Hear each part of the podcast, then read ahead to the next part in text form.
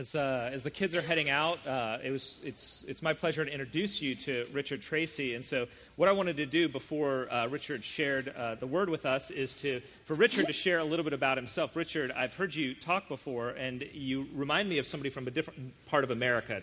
Tell us where you're from. Well, is it New England? Uh, is it we? Uh, I grew up Minnesota? Just, I just grew up outside Boston, actually. Okay, closer to um, Boston. But kind of like three thousand miles uh, east of Boston, um, in a place called Monaghan, which is right on the border between Northern Ireland and the Republic of Ireland. Mm-hmm. Um, grew up there. My mum and dad still live there. Um, they're probably trying to Skype me as we speak. We usually talk at 10:30 on a Sunday morning. So, uh, mum and dad, you won't be listening, but we'll talk later.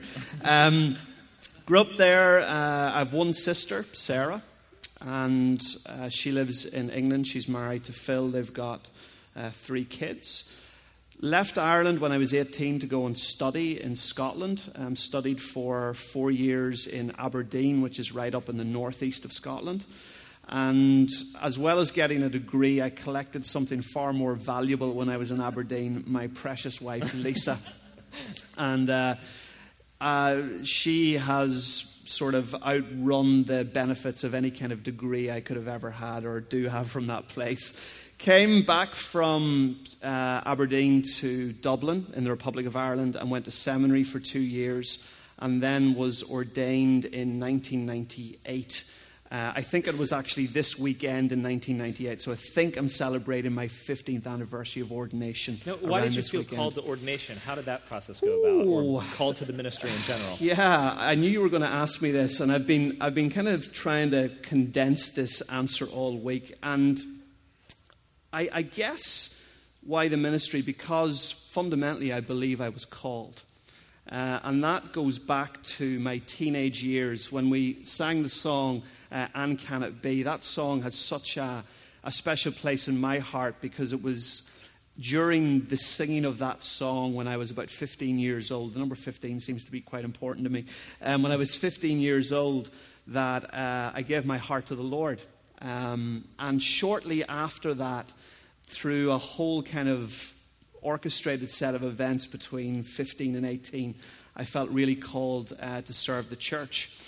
And over the years, I've been kind of wondering why, why did God call me to do this? Surely He could have found somebody more eloquent, somebody more skilled, somebody a whole lot brighter than me. And obviously, He has called those kinds of people.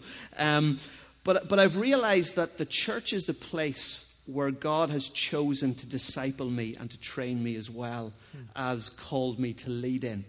And He knew that this was the context where I could become more like Jesus. Um, and I know all of you have contexts that you're in. And, and part of what I'd just love to exhort you in this morning, and I know I'm not preaching yet, Johnny, don't worry, um, is, that, is that the context that God has placed you in, that's the most beautiful place that He will disciple you. And that context may be difficult.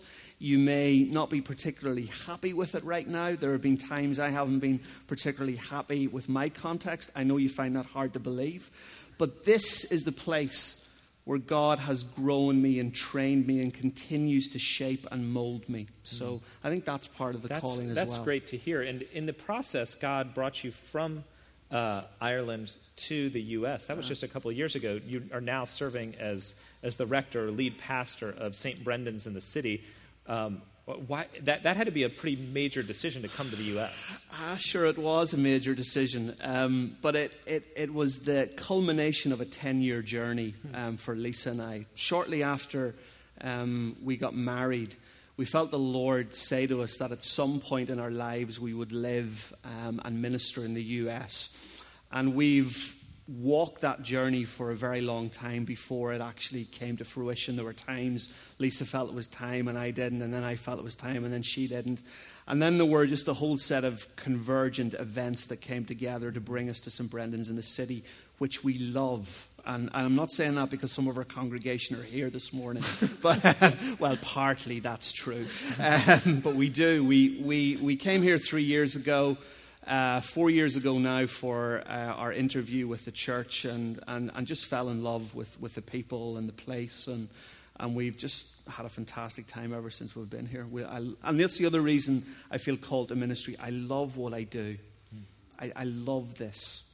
Um, it's, not a, it's not a duty, it's not a burden, it's, it's a love as well. So. And, and Richard has a great heart for people. I've, I've seen that over the past couple of years as I've had a chance to interact with him in clergy interactions and lunch and coffee and times that we've gotten together. His love for his congregation, his heart for for the people that, that God has placed in his trust far outweighs mine. So if you feel lack of love from me, go to Richard's church. You will find it there. He really does have a pastor's heart. Um, for Richard to be preaching on Psalm 23 as the Lord is my shepherd, he really does epitomize pastor as shepherd in a way that I know challenges me um, towards greater love and concern for those around me. Um, I also wanted to mention St. Brendan's. St. Brendan's is one of our sister churches. They started in the city um, and just over the past couple of years, especially with Richard there, we as a church have made a commitment to them financially to be uh, supporting partners with them to support the work that they're doing in the city while mm we are outside of the city. mm And we want to carry that on. Um, so uh, maybe you could tell us a little bit about St. Brendan's. I know it started before you got there, but it's also a church plant like this is. Yeah, St. Brendan's is a, is a church plant um, out of the Falls Church. We're about seven years um, old. And the, the name St. Brendan kind of conveys a little bit of, of who we are as a congregation. St. Brendan was a very famous Irish saint, a little less famous than St. Patrick, but still very famous and very precious to us. And, and Brendan's, um, Brendan's nickname was the Navigator and he was the he was the journeyer. He, a legend says that he got in a boat, a very small boat, and made his way across the Atlantic and found America long before Christopher Columbus or any of us. Um, and, and part of the call of our congregation is to is to navigate things. Um, we live in a we find ourselves in a context which needs a lot of navigation. Um, we we're a congregation primarily of younger people uh, although we have some 40 somethings now, which is really, really helpful. Um, and and we're, we're a congregation that, that has a lot of leaders in it. So we're, um, you know, we're, we're focused on, on discipling one another. And we're a congregation with a high turnover of people. Um, last year, uh, around this time, we started a great exodus from our congregation 25 people, which was about a third to a quarter of our congregation were sent somewhere else. So we're, mm-hmm.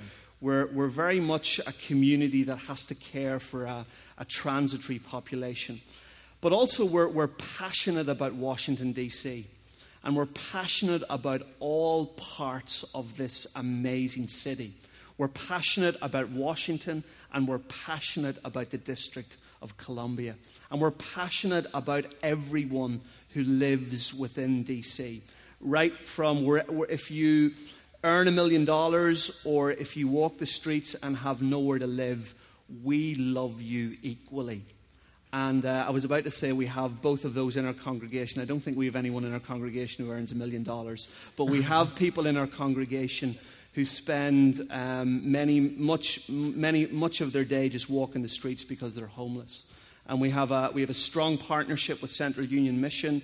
We have a strong heart just to be with people and to offer hospitality to strangers and to anyone who comes across our path. And that's very much um, just, just who we are right. and who and we so seek to be. When the church started, after it had left, uh, the, the church planter was Bill Haley. After it left his house, it started meeting at Central Union Mission. In the recent, uh, about a year ago or a year and a half ago, you realized you had to leave worshiping at Central Union Mission, which is a homeless shelter, really, because they were tearing down the building or redoing it. So you were looking for space. You found space. If somebody wanted to worship with you on a Sunday, where would they find you? They would find us at 907 Maryland Avenue Northeast in Washington Community Fellowships building which we share with them or they share with us, one or the other, depending on how we're feeling. Um, but that's, that's where you'll find us. And it's 5, 5 o'clock. o'clock, on it's Sundays. 5 o'clock. And so. one more thing. You did something that I thought was really interesting. You talked about your love for the, the community and for the people. And recently, one of your um, endeavors to be loving mm. and hospitable to the community involved um, something that I grew up absolutely loving. Maybe you could tell us just briefly about that um, endeavor in the park. I was just wondering which one you grew up loving and which one I should share. it was not the park part of it. It was actually the other part. So it was called. So, so we, we, we did this thing um, over Memorial Day weekend called Flash Table. And this is the, this is the illustration of, of Flash Table, where we took um, two tables to a park in DC, uh, put lovely linen napkins, uh, linen tablecloths on them, linen napkins, six chairs around them, one at one end of the park, one at the other, and then this pie station right in the middle. And we served pie in the park for about two and a half hours. And around 30 people sat down with us to eat pie and to have conversation and to to become known in just even a tinier way in a very, very anonymous city at times. And, and again, every kind of person sat with us people who don't have anywhere to live, people who'd had a phenomenal night out the night before and were coming down from that night, tourists, uh, people on their way to work, people on their way home from work. Some people wanted prayer. Some people just wanted someone to say their name and, and know them. Some people wanted to just share a story. Some people just wanted to eat pie. And it was just this amazing equalizing moment in Washington, D.C. It's, it's, an amazing thing that hospitality, a willingness to love and serve other people, and sometimes just with the you know, lack of pretension or it, with lack of a motive other than come and eat. Um, totally. Like there's know, no so. nutritional value in pie. I'm sure there is. I'm sure there's a pie maker in here now who's going to have a word with me afterwards. But we weren't there trying to solve a problem. And so often I think we want to we want to come up with solutions to the perceived problems we think people have, or even the real problems they have. And, and sometimes we need to have a little breather from that um, and, and actually be with people, because it's in being with people we start to be with ourselves, and then it's in being with ourselves we become more effective in terms of what we would bring to, to another person. So uh, it was just brilliant. We're going to do it again um, in the next few weeks, and we may go somewhere else. We may, we may serve ice cream this time. I don't know what we're going to do, but it was just, uh, you know, and and just a thing that came from within our congregation. It wasn't, you know, no one kind of sat down and said, "What are we going to do?" We just felt this kind of bubbling up and we responded to it. Yes, well, whoever came up with the idea, I like it.